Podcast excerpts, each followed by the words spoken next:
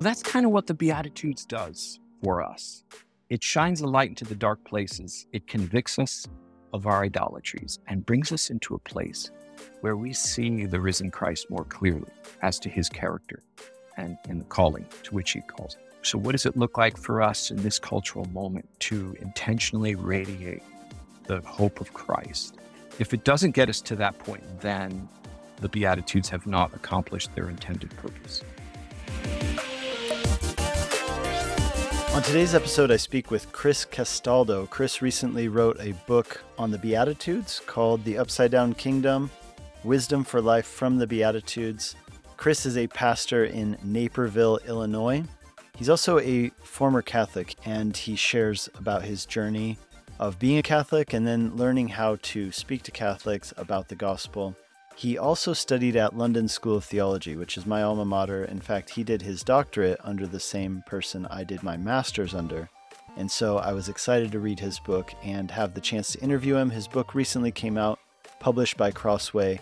And in this interview, we talk about the Beatitudes and we go from everything from talking about Constantine, Nietzsche, we get into politics, and a lot of really interesting things. So I think you're going to en- enjoy this episode very much. And stay tuned for the end. I'll have a few closing thoughts. Welcome to Theology for the People. This is Nick Cady, and I'm joined today by Chris Castaldo. Chris recently wrote a book called The Upside Down Kingdom Wisdom for Life from the Beatitudes. Beatitudes, of course, being one of the most well known and popular parts of Jesus' teaching and the, the writings in the Gospels. But I think that sometimes people don't, maybe they don't really understand what they're about, or maybe they don't really understand how to apply these things to their lives. So, Chris, I'm excited to have you on the program. Welcome. Thank you, Nick. And uh, Chris, one of the things that, as I saw this come across my email, one of the things that excited me was the fact that you are a graduate of London School of Theology, which is my alma mater as well. I got my master's degree there, but you did doctoral work there, right? I did under Professor Tony Lane on the doctrine of justification. And if I'm not mistaken, you may have had opportunity to study with Tony as well. Yep. Yeah, Tony was my my mentor on my master's dissertation, which I did. So I was doing it on theological method and the perspicuity of scripture and Tony's just awesome when it comes to historical theology. And yeah. so I really enjoyed working with him and uh, I hope to have the opportunity to do that in the future as well. Right. Well, I just mentioned before the show, I was there only two weeks ago. And I always feel like a fish out of water in England. I'm always walking on the wrong side of the sidewalk and terrorizing people as they come straight at me. But despite all of that, it was a marvelous visit. Yeah, that's awesome. So you mentioned doctrine of justification. That brings me into one of the first things I wanted to ask you about was first of all, I want you to introduce yourself and where you serve, but then I want to talk a little bit about your background with Catholicism and the topic of justification. So maybe you could just begin by letting us know a little bit about you. Right. So I was born and raised on Long Island, New York, as a Roman Catholic. Had a terrific experience in my local parish under the oversight of Monsignor Tom, but I never quite understood the grace of God. I always had this notion of God standing with his arms folded, his toe tapping waiting for me to get my act together, to attend enough holy days of obligation and to observe enough sacramental rites to secure his favor. So, so I lived, and then eventually I received news that my dad had a major heart attack. So at once I was thrust into the leadership role of our family business. The waterline of anxiety is is rising every day.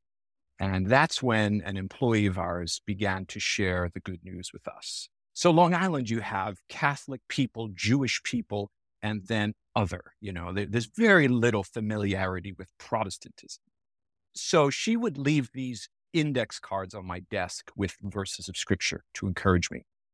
And at first, I dismissed it as propaganda from a flaky employee. But as the, the stress became more intense, I began to read them and derived a measure of comfort. And then eventually I went to church with her on a Wednesday night. First time in a Protestant church. I feel like a pork chop in a synagogue. I, I don't know where I am or what's going on, but eventually the preacher gets up. Now you need to envision sort of a young Billy Graham combined with Al Pacino, you know, pinky ring waving, olive green double breasted suit, big Bible. And he says, There's someone here looking for life's purpose. And it spoke right to me. So, in good Protestant fashion, I responded to a gospel invitation by praying to receive Christ right there. And that was the turning. Well, so from that turning point, I think that brings us right up to the question of studying justification. And you've done some writing on helping evangelicals talk about the gospel with Catholics. I'd love to just hear more about that and what are some of the things, what was part of that journey for you? I mean, it's one thing to, you know, respond to an altar call. I think it's another thing to completely change your understanding of justification. So, yeah, tell me a little bit about it. Right. Well, to continue the the personal story, eventually I go to Bible college, then I go to seminary at Gordon Conwell, and then I I arrive in Wheaton, Illinois, to serve on staff at College Church. I'm shepherding a number of couples, consisted of a Roman Catholic and a Protestant, and their marriages were falling apart. So I was there as the pastor saying, look, to be sure, there are differences between our traditions, but there's enough common ground here for your marriage to survive. So I offered a class one night, and this is our midweek discipleship program. There was 70 people who showed up to understand more about Catholicism. So it became clear this is a need. And that's really the focal point. How do we understand one another so that we can respond to questions and concerns, so that we can engage relationship in a way that showcases the redemption of Christ, that properly conveys mercy and truth. John 1:14, Jesus came full of grace and truth. So if you were to summarize what my work in this area has been about, it's helping evangelicals primarily to embody the good news in a way that elucidates the character of Christ among Catholic friends and loved ones. Mm-hmm. Yeah, great. And you've written some on that. What are some titles maybe that people could look up? The first book I wrote is called Holy Ground Walking with Jesus as a Former Catholic. And that was born out of my own frustration, frankly, trying to understand what it means to be accepted by grace alone, through faith alone. You know, a, lot of Catholics struggle with guilt. Mm-hmm. shame. We talk about Catholic guilt. That was very much my case. So, you know, that was written primarily for the person who's now trying to work out his newfound evangelical faith as a former Catholic. But then talking with Catholics about the gospel is the one that explores some of the practical ways we we understand and relate to Catholic friends and loved ones. What just I mean, not to get away from our main topic here, but what do you think would be one way maybe that you could just throw out now that is an effective way of, about, of talking about the gospel with Catholics? Right. So we who care about doctrine, the Bible, the gospel, very often view this whole enterprise of relating to Catholics as a zero sum game. If I'm faithful to the gospel, well, then I have to be anti Catholic, you see, because at the Council of Trent, the, the, the church, that is the Church of Rome, leveled its canons against faith alone.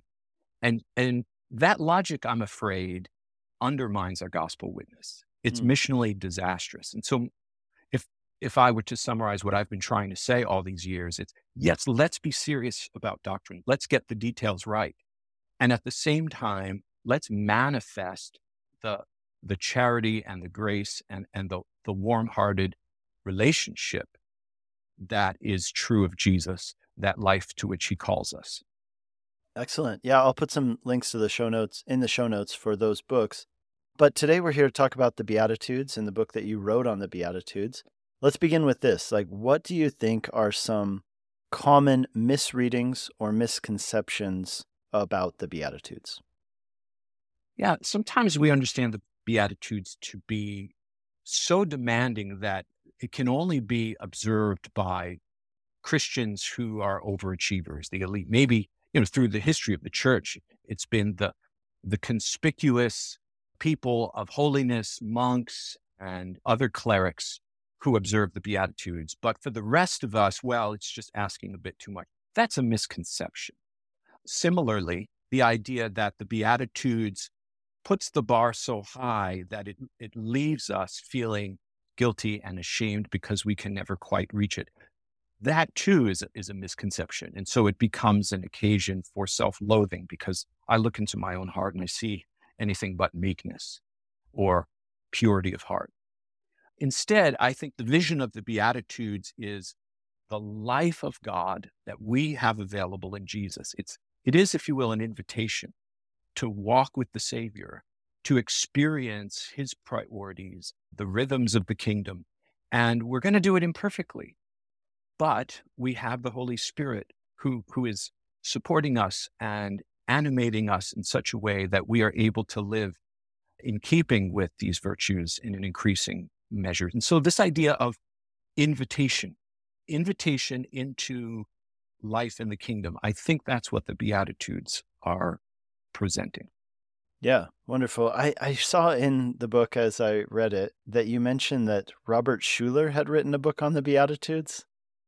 Could I give right. me a hot take on Robert Schuller's book on the well, Beatitudes? Right. So Robert Schuller, for those who may not remember, was a megachurch pastor from California, and he was very much indebted to Norman Vincent Peale, regarded by many as the father of positive thinking. It was Peale who said, you know, whatever the mind of man can conceive and believe it can achieve. So this interesting marriage of Christian doctrine with positivism, self-help, and, and the like.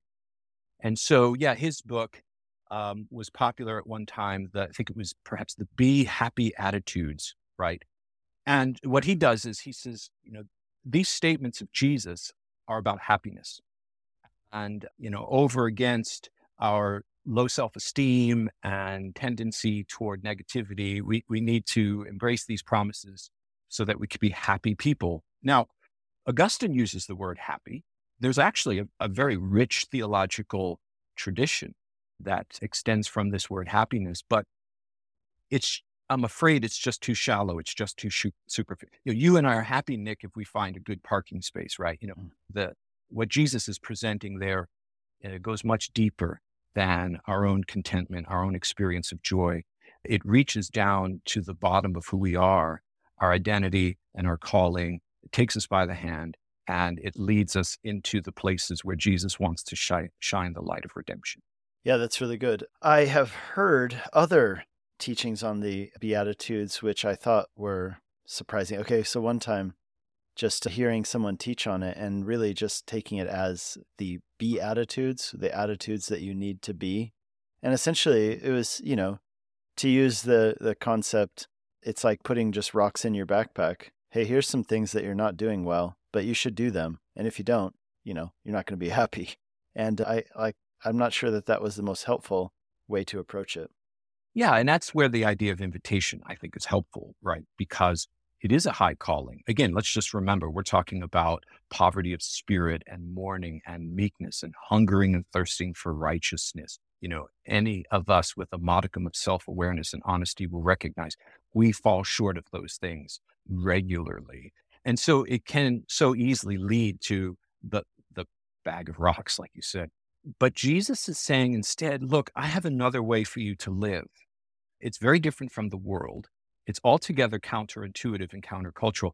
But, but if you'll step into this mode, if, if you'll follow me, Jesus says, you'll discover that suddenly the burden and the fear and the weight that, that so occupied your attention no longer feels so burdensome.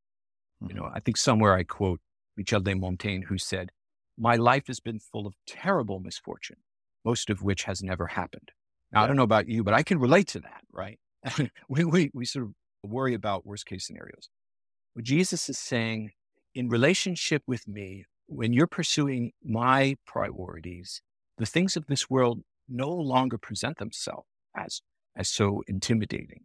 And that is the life to which he's calling us. Yeah. Have you ever encountered like Martyn Lloyd-Jones? He had a way of teaching the Beatitudes in which he would essentially uh, portray them as like steps, if you will, that lead to the the good life according to Jesus. And and of course many of them are counterintuitive, right? Weeping, suffering, etc.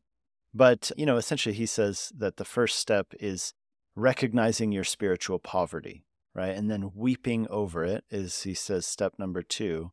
And then you go on this journey of hungering and thirsting for righteousness. So he paints it as kind of like the the entire journey of of Christianity from recognition of sin to receiving justification by faith to walking out and following Jesus in practice, which of course leads to persecution and the like. What, what's your take on that? I know that he at least portrays it as being something that was reflected by the church fathers. And so I haven't gone that deep into it to know if that's true, but my guess is that you have. So I'd love to hear right. your take on it. Yeah, right. They hang together. They're they're integrally related. We cannot be peacemakers, for example, until we ourselves first embrace poverty of spirit and meekness. We have the right heart with which to extend peace to others. So I think the principle applies. I wouldn't go so far as to say you must apply one to get to two, to get to three. There are some who have interpreted that way. Rebekah Eklund has written a fabulous book for Eerdmans on the history of interpretation of the Beatitudes. Really? And in that book, she explains that there's there's not a great deal of historical evidence to support that thesis in a in a strict, thoroughgoing way. So I wouldn't want to overstate it, but I certainly would want to affirm the relationship of these beatitudes and that we we can't very well blow one off and ex- expect to succeed in fulfilling other ones. Yeah, interesting. I'm going to check that book out. But let me get into some specific questions that I thought were interesting as I read through your book. On page 19, you mentioned that kingdom, this is a word which has social, political, and religious overtones because it's a movement which transcends private spirituality. I thought that was really an important point. This idea of the kingdom of heaven bookending the Beatitudes, right? In Matthew 5, verse 3, and then in Matthew 5, verse 10.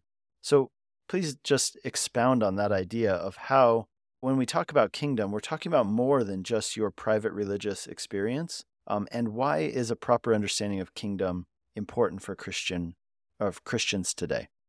Mm-hmm. Yeah. So it starts with the heart. We come to the end of ourselves and we embrace the mercy of God in Christ. That's what redeems us.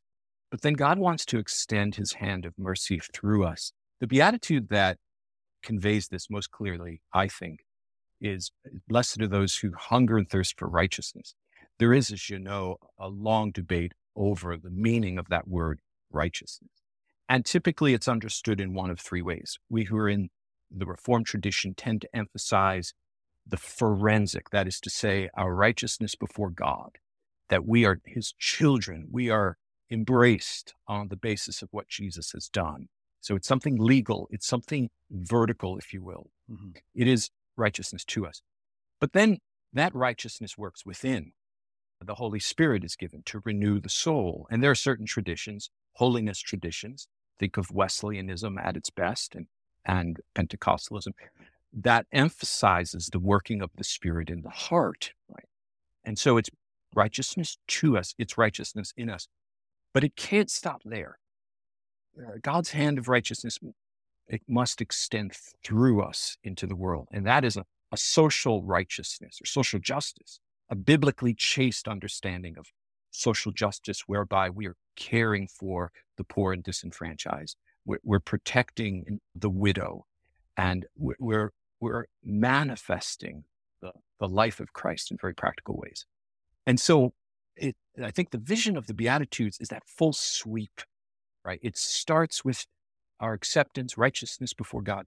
It reaches down into, into the nooks and crannies of our soul, and then it extends from us, that is, from the church or through the church, to bring tangible hope and healing to the world. Now, some people, when they hear that word social justice, they just labeled you as a right. liberal, as a social justice warrior. And right. they say, this is what's wrong with Christianity. We're getting co opted by the social justice movement when instead we should be, you know, teaching individual righteousness and individual transformation. So, what would you say to the person who their antenna goes off as soon as they hear the word social justice? What would you, as a theologian and pastor, say to that person? Well, I, I would affirm the concern. There's a lot happening today in the name of social justice that's very far from the Bible and often at odds with the Bible. So it's a legitimate concern that I share. That's why I, I modified the word with biblically chaste, you know, phrase, because w- we need to use scripture as the lens for defining our calling in this area. It is the case that in Hebrew, Greek, and Latin, though the word that we translate righteousness can also be translated justice. So they're one and the same.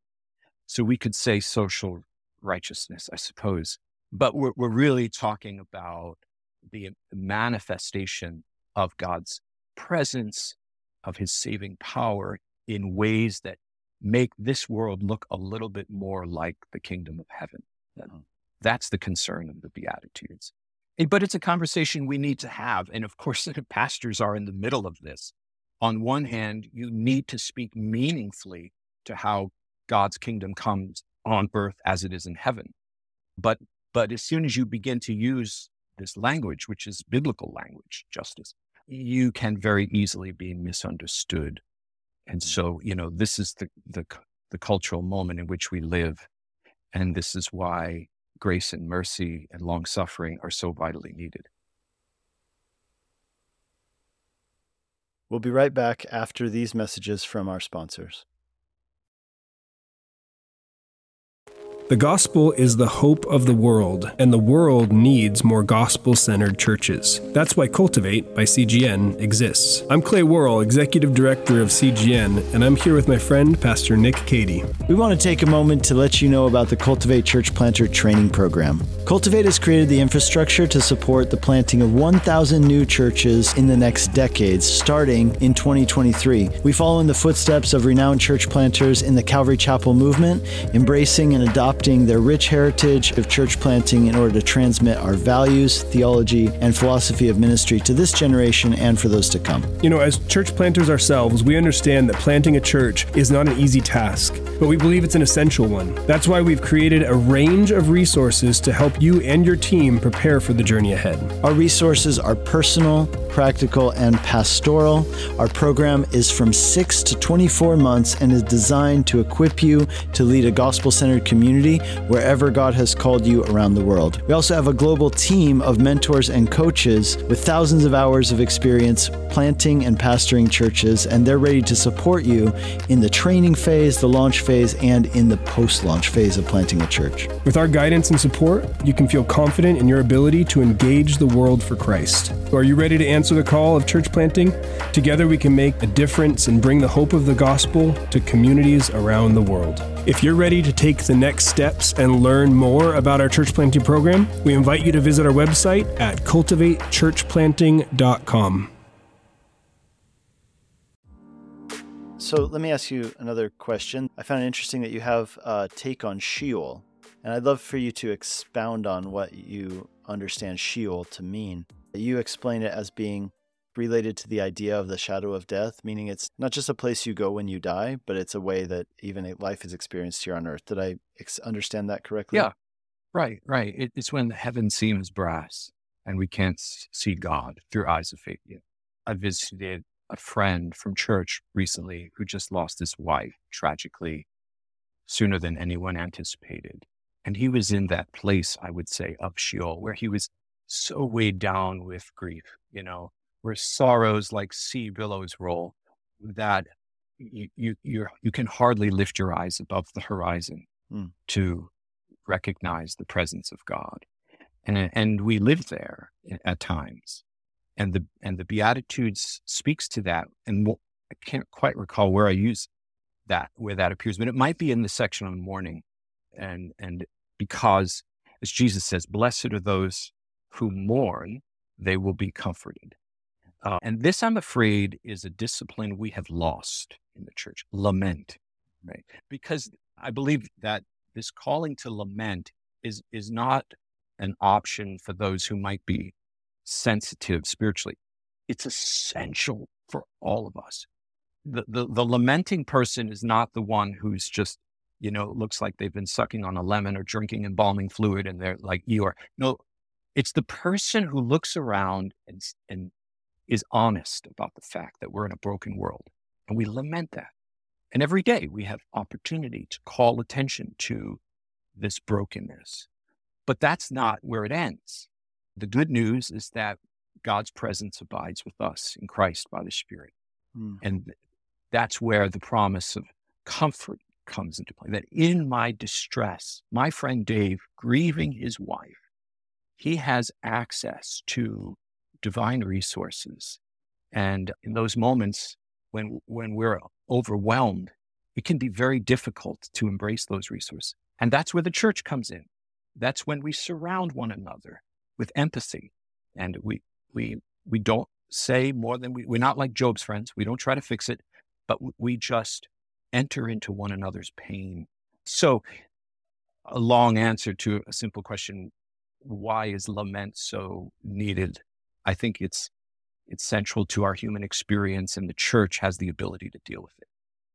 Yeah, so going back to like Martyn Lloyd-Jones and his take on the beatitudes, in a way it might be a bit reductionistic to say that the, kind of lament or mourning that that that is talking about there in that particular passage is only related to personal recognition of sin. Like essentially, I think what you're saying is it goes beyond just recognizing that you're a sinner and mourning that fact, but it also extends to the fact that we live in this broken world, that we also lament and and experience loss.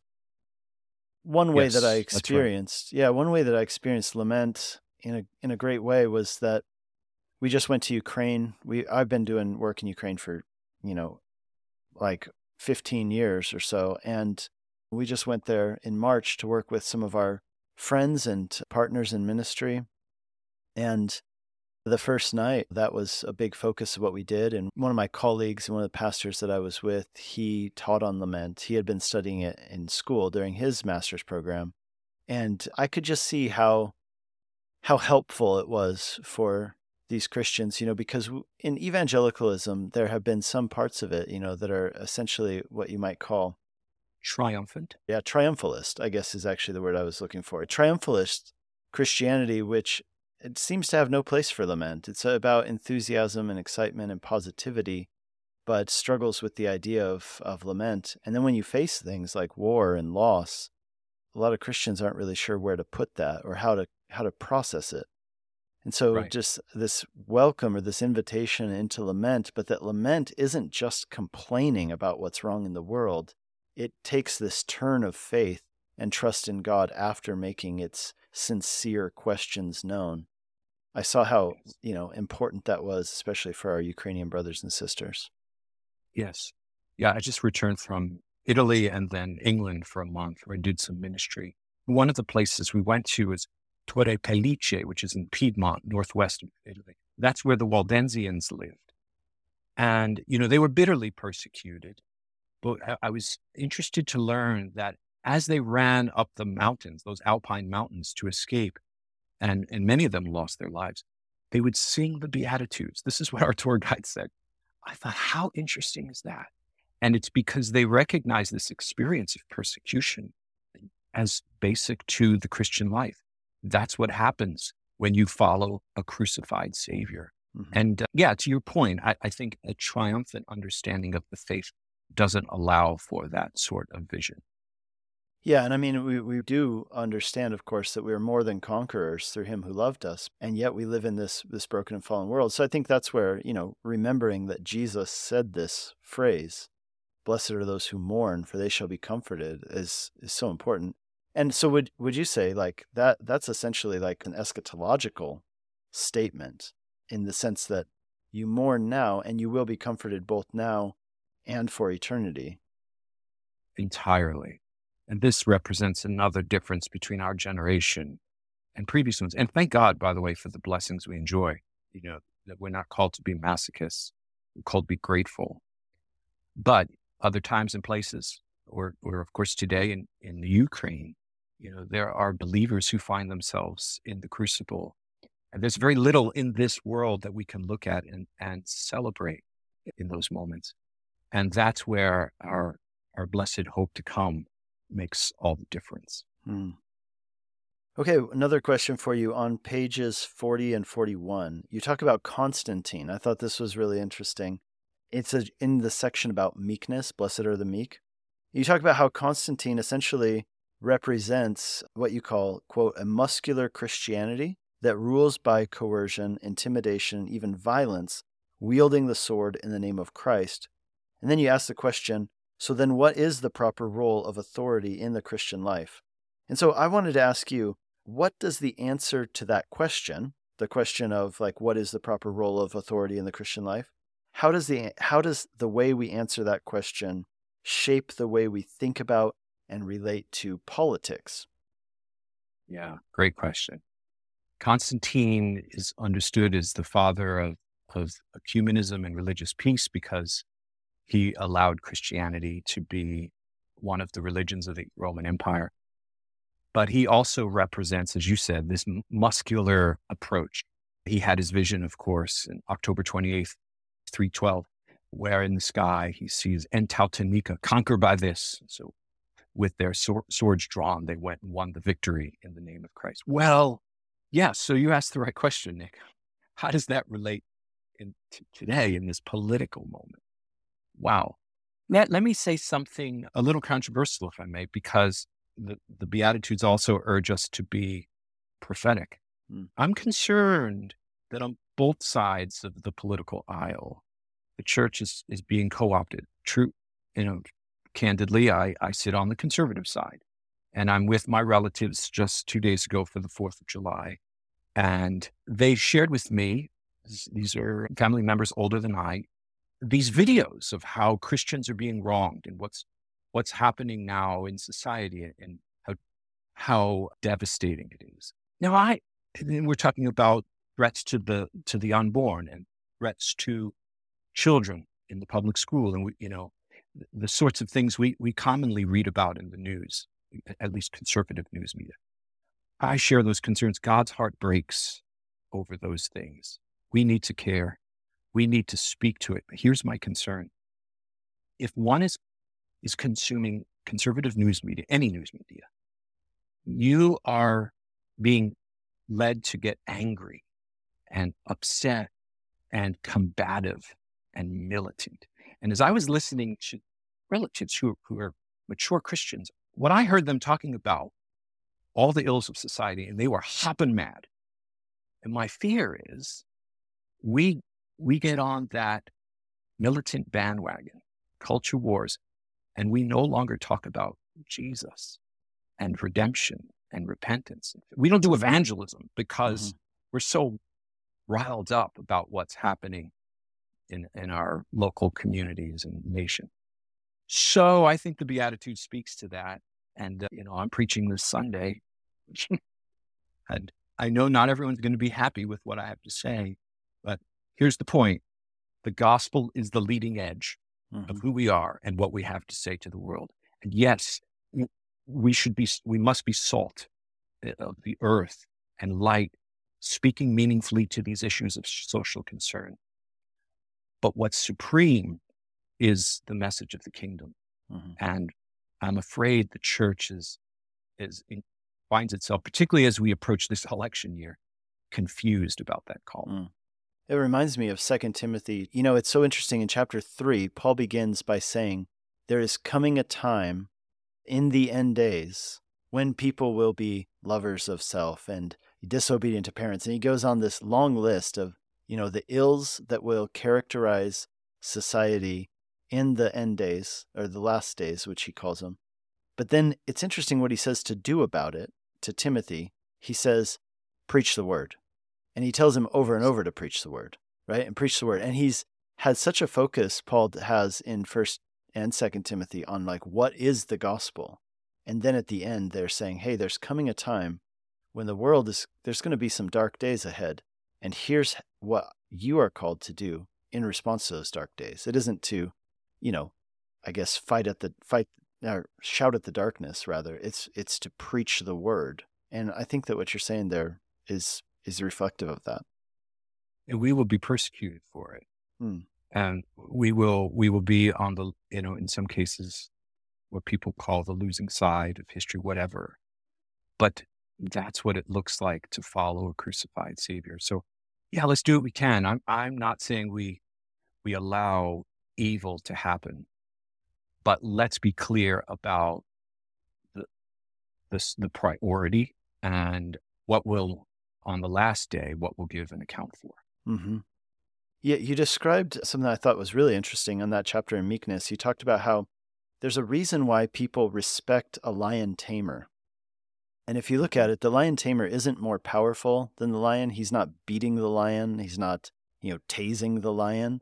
What he's doing is he's using his skills to tame the lion through calmness. That, and you said that's essentially the essence of meekness. It's having power that isn't using coercion, force, the sword, and violence in order to get its means, but it's using a, a higher power. I mean, would you agree with that? Does that make sense? Right, right. And, you know, the world is diametrically opposed to the kingdom. David Wells said, worldliness is anything in culture that makes sin look normal, righteousness look strange. And, and one of the, the messages of the world is that you must apply yourself with force. You must dominate, you know, to be meek is to be weak. And, and you mentioned Nietzsche earlier, but the message of Jesus is completely contradictory to that. The way up in, in victory is the way down. And the cross, of course, being the supreme example of that. Jesus gave his life. The kernel of wheat falls to the ground and dies. And then by the inexplicable power of God, it, it is raised from the dead to new life. We understand that to be our story in regard to conversion. That's basic. But what I'm suggesting is that is, in fact, the pattern of life on a regular basis, that we self consciously descend in, in that humility and meekness. We, we find ourselves in a difficult place, the valley. But God is faithful to deliver us from the valley. And, uh, and I think it's, it's that pattern of descent, trust, and final resur- finally resurrection that we need to understand more clearly. Yeah, I think that's a beautiful concept. I think sometimes what people struggle with understanding is like, okay, what does that look like on a Tuesday, right? Like in my life personally. And uh, a friend of mine, pastor friend, Brian Brodersen, he recently, we were at a conference and we were talking about this topic. And he, he recently said something I thought was really interesting. He said that to live out this ethic, what it means in some cases is being willing to lose because we believe that there is coming a kingdom that Jesus is returning, that there, he is coming a kingdom, he's establishing his kingdom, which is now in part and will be in full. But he said that to really believe that, sometimes it looks like like being willing to sacrifice, lay down, and and even lose in some cases. And I think that that's not a very popular message for for many people today. Well, look at Paul, for example. I preached on the book of Acts recently, and you know, he goes into a city, he preaches, some people like him, they want to hear more, but pretty soon there's a big crowd that opposes him and they drag him out of the city and they stone him to death as in, in almost to death as in Lystra. And, you know, you wouldn't use the word popular to describe Paul's ministry. And yet he was the instrument by which the kingdom forcefully advanced. That's who we are. That is our call. Mm, yeah, that's great. It's really good. Yeah, and I mean Paul, that's what Second Corinthians is all about, right? Like Paul's like, when I'm weak, then then I'm strong in the Lord. And he says there, I will not boast in the things that show my strength, but I'll boast in the things that show my weakness, because in those times that's when God's strength is manifested in me. So yeah, that's really good. Now let me ask you, you brought up Nietzsche. Nietzsche claimed that Christianity creates passive, emasculated men under the banner of meekness. What would be your response to that? Right. So for, for Nietzsche, it was the, the Uberman, the Superman, right? And uh, the problem with Christianity is this notion of weakness that, that prevents men from being all that they are supposed to be. And right. And, and so Nietzsche, in many ways, articulates the philosophy of this world. A- apply yourself in such a way that you prevail, that you dominate. And Jesus' whole life and ministry illustrates a different pattern. For Jesus, it was meeting people in their pain and sorrow, empathizing with them, listening to them, and understanding that redemption comes not because we have it all together. It gets very practical at this point, not because my church has the, the best model of ministry and methods and resources. No, no, the, the kingdom advances despite us. We're, we're kidding ourselves if we think that our wisdom and, and our organizational savvy is going to win the day. No, it's pride. I, I'm limping. And so the Beatitudes really brings that into focus and, and confronts us at, in those places where we regard ourselves as sufficient. That's good. So, final question for you is just this. You ask in the conclusion to the book, you ask, how will you respond to the Beatitudes? So, maybe you could just expound on that idea for a second. What are some wrong ways to respond to the Beatitudes? And what are some intended or good or right ways to respond to the Beatitudes? Yeah, I think it's twofold. I, I think it means looking into your soul, allowing the Beatitudes to to provide the clarity of, of where one is. You know, I, I was watching a documentary on, on that involved the dredging of a river and they were cleaning up this town. It was very interesting. And the river, the river had become polluted. And so they had this process whereby they had to, they had to send these barges through that, that sent down these, these units that thoroughly cleaned the bottom of the river. And I thought, wow, if, if that looked really painful. Like if if if a river had emotions and feelings, that would hurt. Well, that's kind of what the Beatitudes does for us. It it shines a light into the dark places. It convicts us of our idolatries and brings us into a place where we see the risen Christ more clearly as to his character and in the calling to which he calls. So that's the first thing is, is getting to that place of sobriety where we deal with the, the sin in our hearts. The second thing, though, is to see the people around us as lost and, and in need of this message. Uh, I think, uh, you know, the, the Beatitude starts in chapter four, just beforehand. Jesus is announcing the kingdom, repent, the kingdom's at hand. And then at the very end, you have, you are the salt of the earth, you're the light of the world. And so it's sort of framed by gospel witness. And I think that's significant. So, so what does it look like for us in this cultural moment to intentionally radiate the hope of Christ? If it doesn't get us to that point, then the Beatitudes have not accomplished their intended purpose. So, again, the title of the book is The Upside Down Kingdom Wisdom for Life from the Beatitudes. Chris, is there a way that people can connect with you online? Is there ways that they, if they want to know more about what you're writing or what you're up to, that they can find that? Yeah, my website is simply chriscastaldo.com, and I blog regularly. You'll you'll find articles on the Beatitudes and on some of the other topics we discussed concerning Roman Catholics and Protestants. Excellent. Hey, thank you so much for being on the show today. Thank you, Nick. My pleasure. Thanks for listening to this episode of Theology for the People. If there's ever a topic you'd like to learn more about, there's a section on my website where you can submit questions and suggest topics for me to cover. That can be found at nickcady.org. Make sure to subscribe to the podcast if you haven't done so yet. That way, when new episodes are posted, they will be delivered right to your podcast app. And if this episode was helpful, please share it with others. If you'd like to support the podcast, one of the best ways you can do that is by leaving a written review on either the Apple Podcast app or on Spotify. That really helps boost this show in their ratings and helps other people discover it. So if you would do that, I would greatly appreciate it.